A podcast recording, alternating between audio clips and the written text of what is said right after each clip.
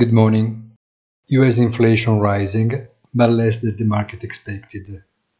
Enough to avoid collapses and allow a very flat Wall Street close and leave hopes for a breakthrough in the Fed rooms and unaltered.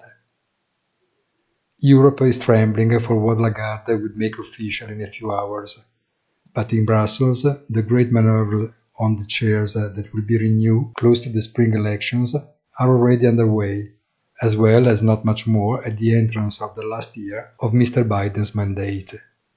Have a nice day and please visit our site easy-finance.it.